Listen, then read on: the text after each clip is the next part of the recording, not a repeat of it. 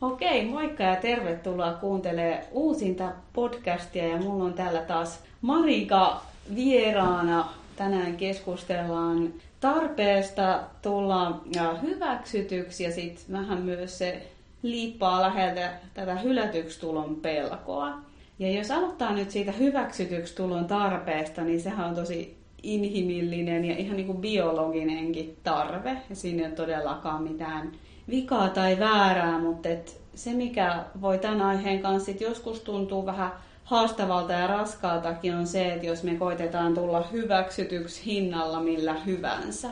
Ja monelle meistä on varmaan myös tuttuu se, että aika jo varhaisesta vaiheesta, ehkä lapsesta tai jo nuoresta alkaen ollaan saatu sellaisia erilaisia vahvistuksia sille, että minkälaisena me kelvataan ja minkälaisena sitten taas ehkä ei niinkään. Ja tästä voi sitten muodostua ihmiselle vähän niin kuin sellaiset omat sisäiset säännöt, että minkälainen mun pitää olla kelvatakseni. Vaikka omasta esimerkistä tulee mieleen, että, että mun pitää olla helppo ja mä en saa olla hankala.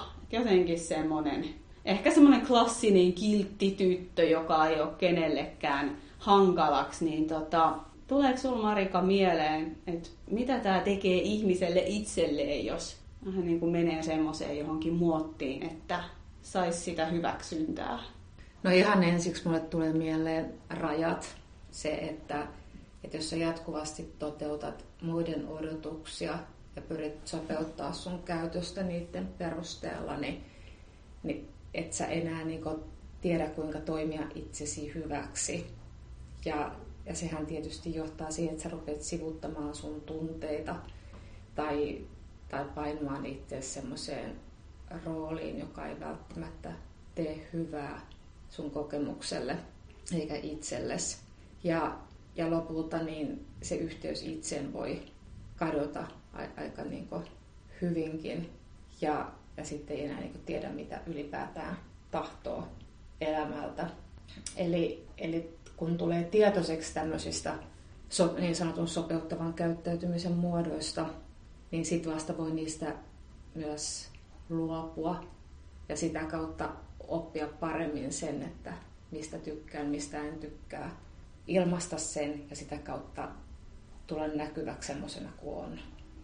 Joo, se on tosi isokin prosessi, ainakin omalla kohdalla kun miettii, niin voi ihan puhua semmoisesta niin identiteettikriisistä, mm-hmm. että, että kukas mä nyt sitten oon ja ainakin itse on ehkä vähän niin kuin joutunut kaivaakin nyt vähän hassu sana, mutta että jotenkin tosi tosi tiukasti katsoa, että kuka mä oon sitten ilman tätä ja mitä mieltä mä oikeasti oon. Ja Kyllä. Se.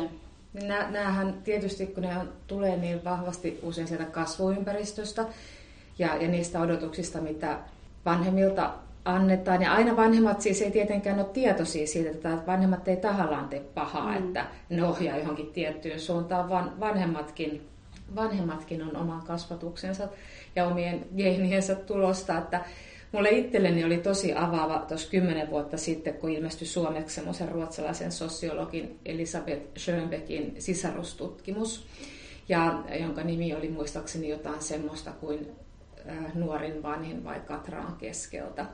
Ja kyllähän mä nyt olin siihen aikaan jo tietoinen siitä, että sillä on merkitystä, että, että, että tai, tai mitä merkitystä sillä on, että mä oon esikoinen, että mä oon sen takia niin tietynlainen. Ja mä olin lukenut näistä sisarussuhteista, mutta se niin läpimurto siinä kirjassa oli mulle se, siinä tosi laajasti käsiteltiin sisarussuhteiden vaikutusta vaikka työelämään, parinvalintaan, ihmissuhteisiin, kaikkeen tämmöiseen niin sosiaaliseen vuorovaikutukseen.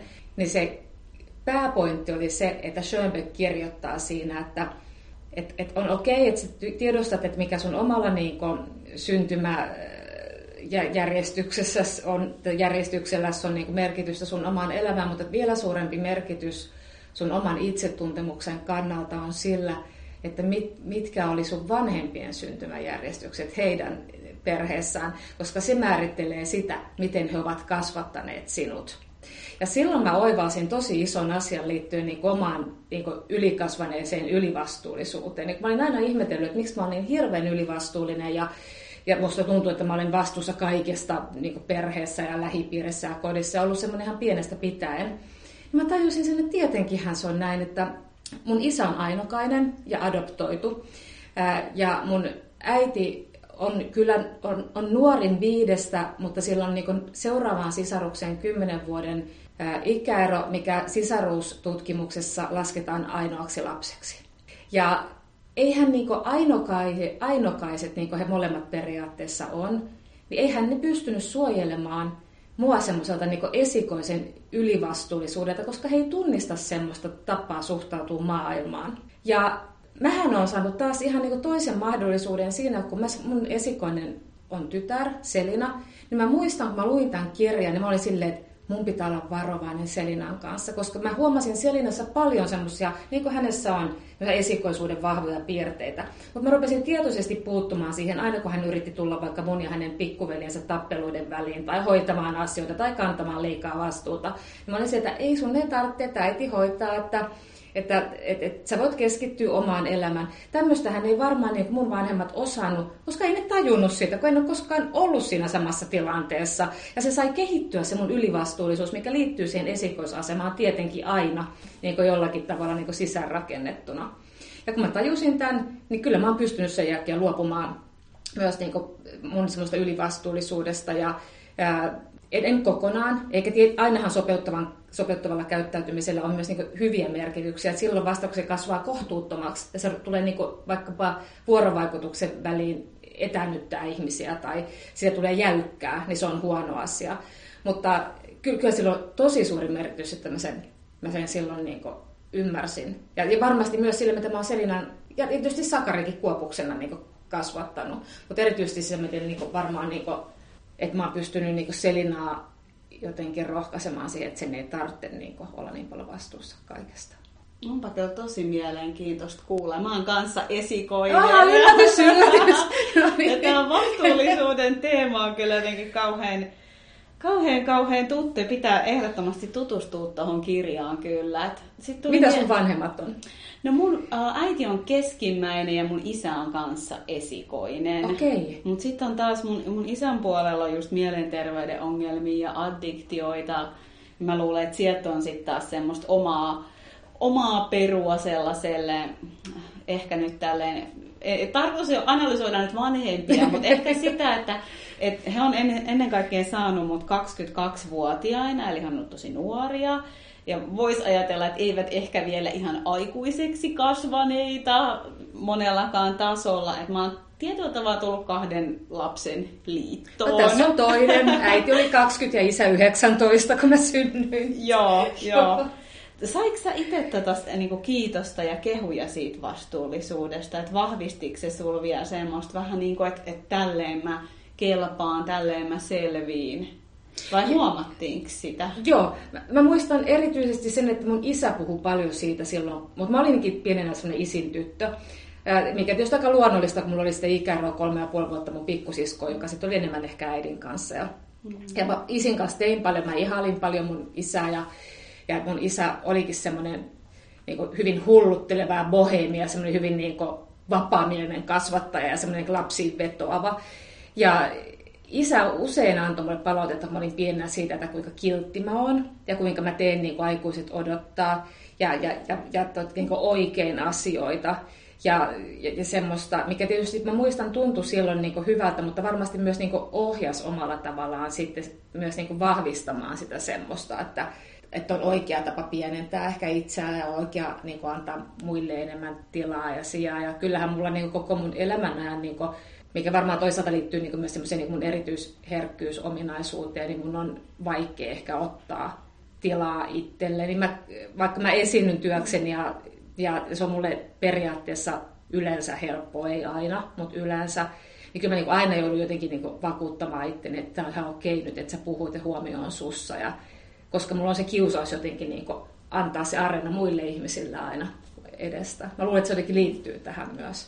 Olisikin vielä tuosta erityisherkkyydestä, kun se, sekin on asia, mikä sun kanssa jaetaan, niin äh, mä oon paljon miettinyt sitä, että, että miten tavallaan siihen herkkyyteen ne vanhemmat on vastannut. Minkälaiset sun vanhempien vaikka jotkut temperamenttityylit tai miten he pysty huomioimaan sun herkkyyttä. Silloinhan tällaista sanaa ei varmasti niin tiedetty ollenkaan, mutta että mä ainakin itse kokenut, että mulle olisi ollut paljon hyötyä, että sitä herkkyyttä olisi jotenkin osattu ehkä validoida tai mm. huomioida vähän enempi. Joo, toi on vähän semmoinen asia, siis mähän on miettinyt tota ihan valtavasti siis elämäni aikana. Mä jo silloin parikymppisenä, kun mä olin mun ensimmäisessä terapiavaiheessa, psykodynaamisessa terapiassa tätä käytiin läpi ja sitten myöhemmin kognitiivisen terapian kautta ollaan pohdittu sitä tai on pohtinut. Ja, ää, meidän perheessähän oli hirveästi tunteita niin kuin, ja tunteiden niin kuin, avointa osoitusta. Että halattiin ja, ja pidettiin niin kuin, hauskaa. Ja silloin kun mä olin lapsia niin kuin, pieniä, semmoista niin kuin, tosi, oltiin vähän italialainen perhe niin kuin, jotenkin. Mutta sitten samaan aikaan mä olin ehkä vähän omien tunteiden kanssa silleen, niin kuin, koska mun tunteet oli niin vahvoja, mä nyt vasta aikuisena olen tajunnut, että se, että se liittyy todennäköisesti tämmöiseen niin synnynnäiseen niin herkkyyteen, että et, et, et kaikki tunteet oli niin vahvoja, jotenkin ehkä olisin tarvinnut enemmän ehkä turvaa jo, jonkun aikuisen niin kuin ehkä tukemaan sitä, mutta se ongelma oli se, että mun isä oli yksi lapsista enemmän kuin ehkä aikuinen. Ja, ja, ja sitten mun, mun äiti taas, niin nehän todella, kun oli niin nuoria siihen aikaan, niin, niin mulla ei silloin, kun mä olin lapsi, niin mun äidin kanssa vielä jotenkin tuntui, että äiti ei ymmärtänyt sitä mun herkkyyttä silloin. Mä oon puhunut mun äidin kanssa tästä ihan avoimesti paljon mun elämäni aikana. Ja, ja ää, mä muistan, että mä oon ollut murrosikäinen joku 14-vuotiaasta joskus maalla. Äiti on ollut siis silloin 34. Niin mä, mä, mä, mä täytän ensi vuonna nyt 50, että vähän aikaa. Niin niin me ollaan puhuttu siitä ihan avoimesti, että, että me ei ihan ymmärretä toisiamme. Että äiti niin usein sanoo, että miksi sun pitää tuntea niin voimakkaasti ja minkä takia sun pitää reagoida niin voimakkaasti. Miksi sä ajattelet liikaa, älä ajattele niin paljon, niin kuin, että, että, että, että, että, että voi olla yksinkertaisempi. Vähän niin kuin, että relaa vähän ja että, että, että, tota, että älä ota ittees niin kovaa, ihan kun mä niin olisin voinut valita sitä, miltä musta niin tuntuu. Ja mutta mut nyt tässä on tapahtunut joku omituinen juttu, koska viimeisen niin kymmenen vuoden aikana niin ihana omituinen asia, että mulla on aina ollut hyvät välit mun äiti ja ihanat ja just tälleen avoimet, että me ollaan pystytty niin kuin, vähän niin kuin reflektoimaan ulkopuolelta, että minkälainen tämä meidän suhde on. Mutta nyt sitten niin viimeisen kymmenen vuoden sisällä niin meistä on, niin kuin, mä, mä olen ihan parasta äititytön aikaa mun elämässäni. Me ollaan, niin kuin, läheisyys on kasvanut tosi paljon ja me ollaan jotenkin meidän, niin myös meidän herkkyydet on lähestynyt toisiaan jollakin tavalla. Mä oon ehkä tullut aikuisemmaksi jotenkin sen herkkyytenen kanssa ja tutummaksi. Ja sit, mä luulen, että mun äiti on niin myös vanhemmiten herkistynyt, koska nykyään niin mä melkein mulla alkaa olla kiusaus niin äidillekin tarjota sitä erityisherkkyys, jotenkin niin ominaisuutta, vaikka, vaikka vaikka todennäköisemmin hän on enemmänkin niin kuin emotionaalinen normiherkkä. Niin kuin, ymmärrätkö, mitä mä niin kuin tarkoitan? tarkoitan että... No, tosi ihana kuulla, että se on voinut jotenkin mennä tolleen. Joo, me lähdetään Ranskaa viikon päästä yhteiselle lomalle ja musta se on aivan upeata. Mä oon niin kuin, ja, ja käsittelen nyt tuossa äh, äitikirjassa, mihin ollaan sun kanssa kirjoitettu, mikä nyt ilmestyy sitten ensi kuussa, niin on siinä toki eniten käsittelen suhteita mun omiin lapsiin, mutta, mutta, mutta myös suhdetta äitiin. Ja musta on ihana, että äitikin tulee sitten ja mun lapset sinne julkkareihin, että ollaan jo kaikki siellä jotenkin sitten yhdessä. Oi Kunhan vitsi. Ranskan kone vaan laskeutuu ajoissa, että se on niin, samana niin, päivänä. se on sama päivä vielä. Oi vitsi. Mä mietin tota sit sellaista ähm, teemaa vähän seuraavaksi kuin tämmöinen itsensä suojaaminen ja jotenkin omalla puolella oleminen just silleen terveellä tavalla ja varmasti niihin rajoihin linkittyenkin, että jos on tosi vahva se tarve tulla just hyväksytyksi ja kelvata ja tavallaan ehkä sit manipuloidenkin on koittanut ostaa sitä, että hei tykätkää musta, niin mitä tulee sun mieleen tai esimerkki, että miten se näkyy semmoinen jotenkin uskaltamattomuus olla oman itsensä puolella ja minkälainen se prosessi voisi olla, että sitä jotenkin sit uskaltautuu ole ehkä sen oman pienen herkän itsensä puolella tilanteissa, jos joku muu vaikka jotenkin kommentoi tökerästi tai kauhean nyt monimutkainen tapa kysyä tämä asia, mutta tämmöinen johdattelu, mitä sulla herää siitä mieleen? No siis tosi paljon her- herää. S- silloin joskus 6-7 vuotta sitten, kun niinku havahduin tähän asiaan, että että mun niinku tapa kokea tunteita ei ole ehkä ihan tavallinen. Ja, ja sitten mä luin paljon tästä, no tämä menee vähän tähän erityisherkkyysasiaan nyt taas. Anna mennä mutta tota, mä niinku tajusin sen, että, että okei, että mä olin niinku jotenkin ajatellut aikaisemmin, että mun elämä on ollut jotenkin keskimääräistä vaikeampaa kuin, kuin normi mun ikäisellä suomalaisella naisella. Että mulla on ollut enemmän kriisejä ja vaikeuksia jotenkin. Mutta sitten kun mä luin siitä enemmän ja muiden ihmisten kokemuksia, tätä tutkimustietoa, niin mä tajusin, että todennäköisesti mun elämä ei ole ollut sen haasteellisempaa kuin muilla, mutta musta on tuntunut kovempaa erilaiset niin kuin, vaikeat asiat kuin ehkä jossain toisessa ihmisessä. Eli tunteet on ottanut kovempaa. Ja, ja silloin on ollut tosi suuri merkitys kyllä sillä, että, että varsinkin kun sitten kun mä opin, että tämä ei niin tämä ei ole ominaisuus, josta voi päästä eroon, tai tämä ei ole ominaisuus, jota voi hankkia, vaan tämä liittyy tähän synnynnäiseen hermostolliseen herkkyyteen ja, ja kaikkeen siihen liittyvään, ja tietysti myös kokemuksiin ja lapsuuteen ja kaikkeen. Ja mä kyllä, se on ollut ehkä mulle kaikista niin se suuri juttu, että mä oon niin osannut ruveta kunnioittaa omia ra, niin rajoja, niin siinä, että, että jos vaikka joku ihmissuhde ei tee mulle hyvää, niin mä en jää sit siihen. Että mä en ajattele niin sitä silleen, että kyllä nyt vaan pitää, pitää niin tässä olla ja hyväksyä, että toinen, toinen on mitä on. Mä voin hyväksyä, että joku toinen ihminen on mitä on, mutta jos hän vahingoittaa mua toistuvasti, ja se pohjautuu siihen, että meidän dynamiikka on niin erilainen, tai meidän ihmiskäsitys tai arvot tai, tai niin tapa kohdata, niin silloin mä suojaan itseäni ja, ja pidän huolta, että mun ei tarvitse olla semmoisen ihmisen niin lähipiirissä.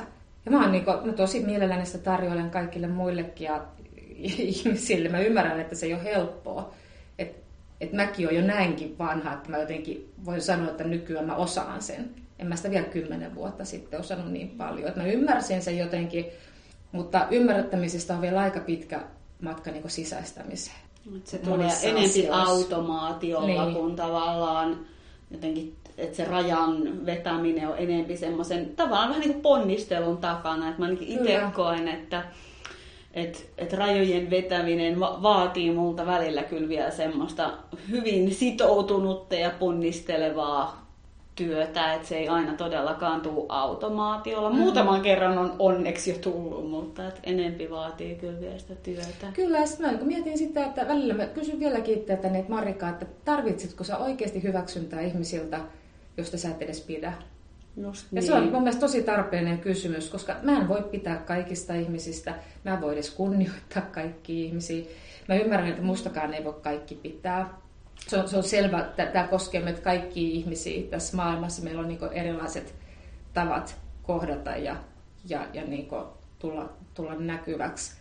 Mut, mutta tota, jotenkin mä ajattelin, että sen jälkeen kun mä olen oppinut vahvistamaan rajoja niin tässä viimeisen, viimeisten vuosien aikana, niin se on myös niin mahdollistanut sen, että mä tunnistan myös niin niitä ihmisiä, jotka sopii mulle ja jotka tekee mulle hyvää. Ja mulla on niin tosi paljon kasvanut semmoisten ihmissuhteiden määrä mun elämässä.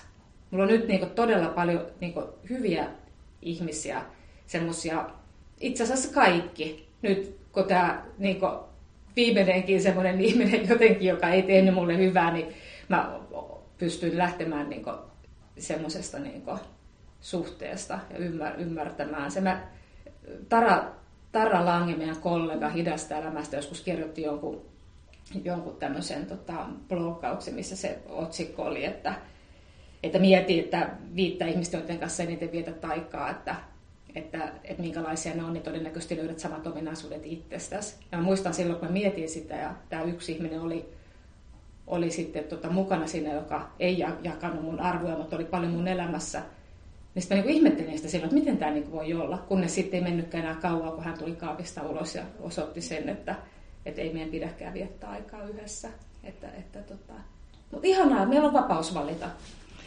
On, ja se on tosi rohkaiseva ja tärkeä kuullakin, että, että se tilanne voi todella mennä siihen, että mulla on tota, itse semmoinen pieni rukous just elämässä, että, että hei, anna, että mun elämään tulee niitä ihmisiä, jotka niin kuin haluaa kohdella mua hyvin vapaaehtoisesti. Että tavallaan, niin kuin, tavallaan se pitäisi olla itsestäänselvyys, mutta just tällä historialla niin on kanssa hirveästi valinnut elämääni sellaisia ihmisiä tai ihmissuhteet, missä mä oon vähän alisteisessa asemassa tai jotenkin, että mä oon väkisin koittanut tiettyjä ihmisiä siinä pitää. Ja oikein tykkää musta, tykkää mm. musta. Ja mä en tiedä, onko sä huomannut sellaista ilmiöä, että että jostain ihmisestä aina jossain elämänvaiheessa tulee semmoinen, että, että ton pitää nähdä, että mä oon hyvä tyyppi, tai tolta mun pitää saada sitä hyväksyntää. Mm. mulla on itse käynyt muutaman kerran ja, ja lähes aina sitten kun mä siihen havahdun ja lähden tutkimaan sitä syvemmin, että, että ketä tämä ihminen nyt oikeasti symboloi. Että et kuka tämä mm. on, niin siellä on lähes aina, että et tämä on nyt niin kuin mun puoli-isä. Että tässä on jotain, joka herättää minussa sen saman pienen tytön, joka on kaivannut sitä, että hei nää, että mä oon ihan hyvä tyyppi. Ja jotenkin mä sen toisen ihmisen kautta mm. hirveästi haen sitä.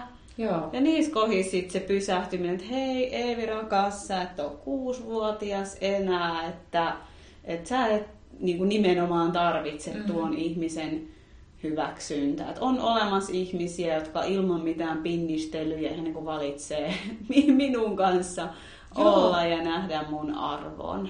Kyllä, ja sittenhän siinä hirveästi käy tämmöisissä suhteissa niin, että se jotenkin niin tosi pitkään voit antaa, se jotenkin ajattelet, että ei se tarkoittanut sitä ja silloin on huono päivä, se on kipeä ja ei se niin kuin, että se on stressaantunut ja, ja sä voit ymmärtää sitä. Ja kunnes sitten tulee se hetki, että sä tajuut, että, että oikeasti että ei se varmaan koskaan susta niin tykännytkään tai se halunnut tai sä olit uhka hänelle jollakin tavalla tai herätit hänessä jotain vaikeaa.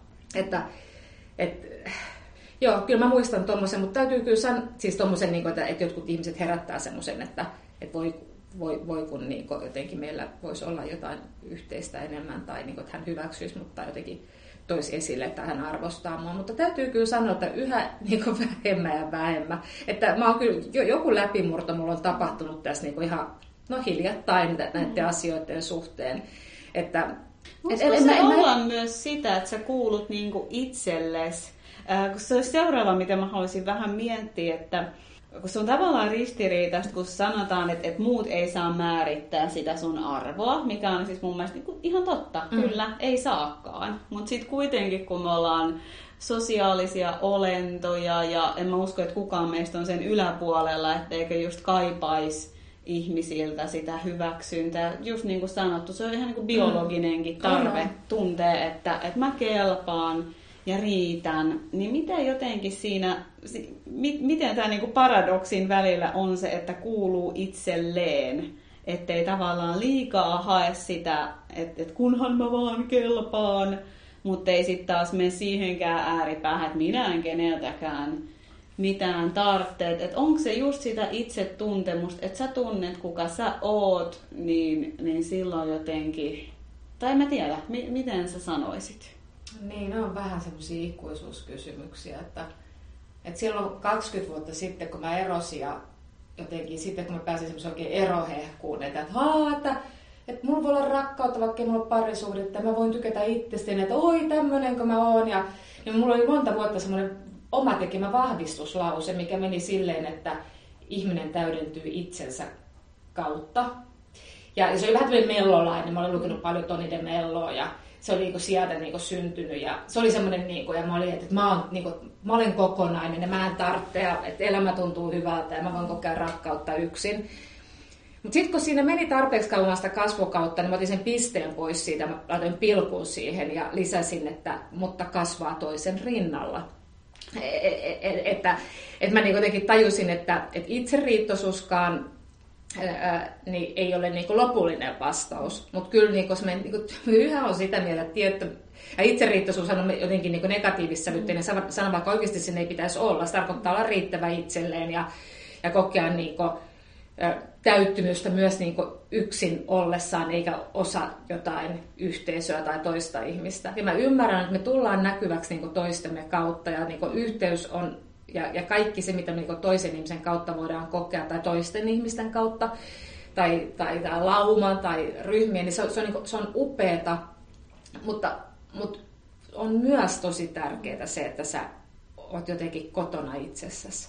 Silloin ei ole niin kuin tavallaan ehkä klassisesti vietävissä, niin. voisi niin sanoa. Niin, et, etkä joudu mihinkään pakosuhteisiin, niin kuitenkin pakene yksinäisyyttä väärin ihmissuhteisiin tai asioihin tai ja addiktioihin tämmöisiä. Sä oot ihan oikeasti, että tämä on niin jotenkin todella ikuisuuskysymys ja, ja mun mielestä semmoinen, että on niin tärkeä, tärkeä pohtia ääneen, koska usein jos me nähdään kivoja guoteja Facebookissa tai Instagramissa tai missä hyvänsä, niin niissä on joku Uh, vähän niin kuin mustavalkoinen lause just, että, että vain yksin pärjäät mm. tai uskalla tarvita. Ja totta kai tuommoiseen mm. lyhyen kuoteen ei voi, voi koko totuutta saada avattua.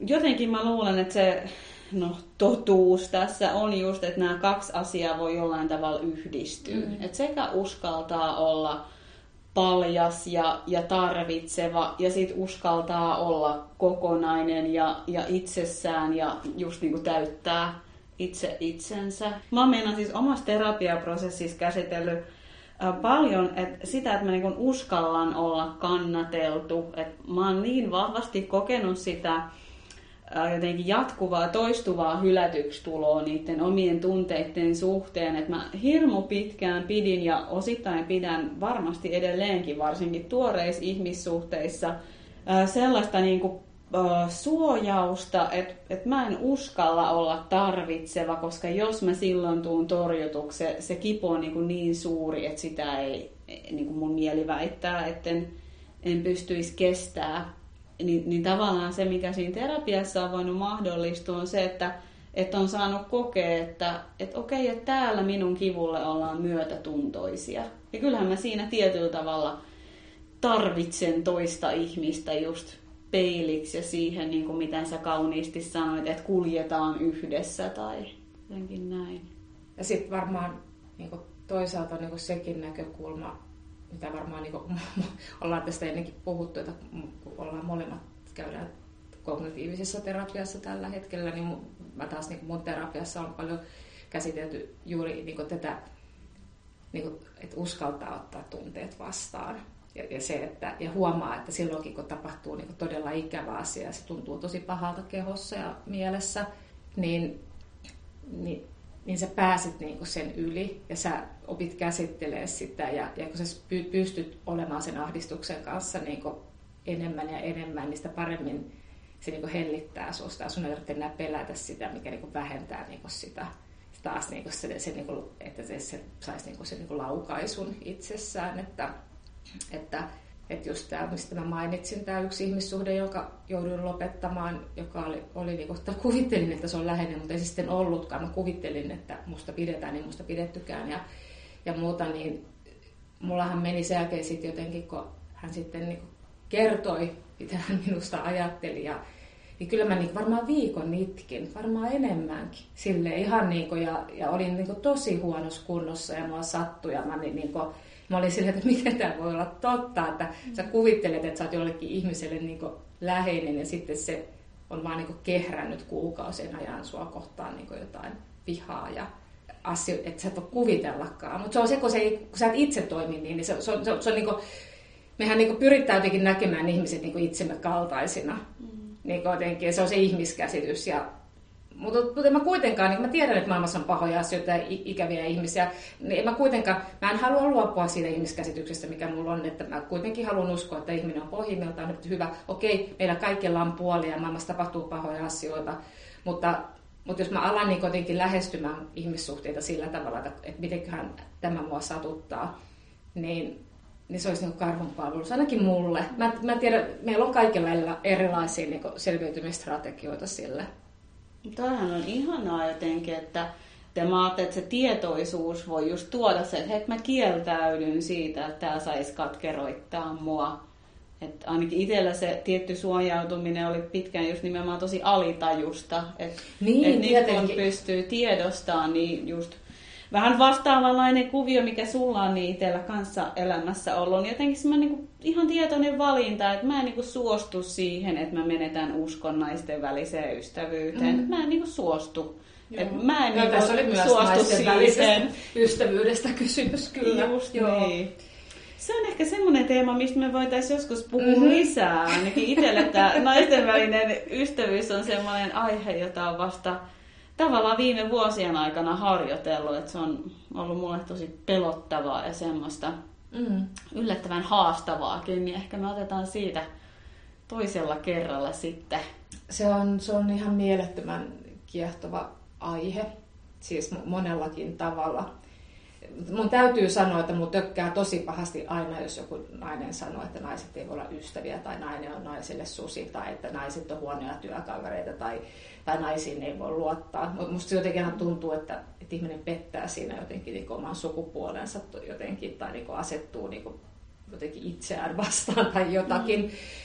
Ainahan se kertoo myös tietysti meidän niin kuin, jälleen kerran meidän omasta menneisyydestä, mitkä suhteet meillä on ollut niin kuin, naispuolisiin ihmisiin naisina ja mitä me ajatellaan meidän sukupuolesta, miten se liittyy seksuaalisuuden teemoihin, mm. valtaan, niin. niin ka- kaikkeen, kaikkeen tämmöiseen sosiaaliseenkin, niin kuin, no just mm. se kilpailu, kuka on kuka. Ja... Kyllä, ulkonäköön, tämmöiseen, oh. niin kuin, ja jälleen kerran, niin kuin, oi, se, se on niin kuin, ihan, ihan loputon, loputon tota, aarre. Joo, me, siitä meidän pitää varmaan puhua ja erityisherkkyydestä ehkä kanssa, että jos siellä kuulijoilla tulee jotain kysymyksiä, niin saa laittaa niitäkin tulemaan, niin osataan sitten vastata.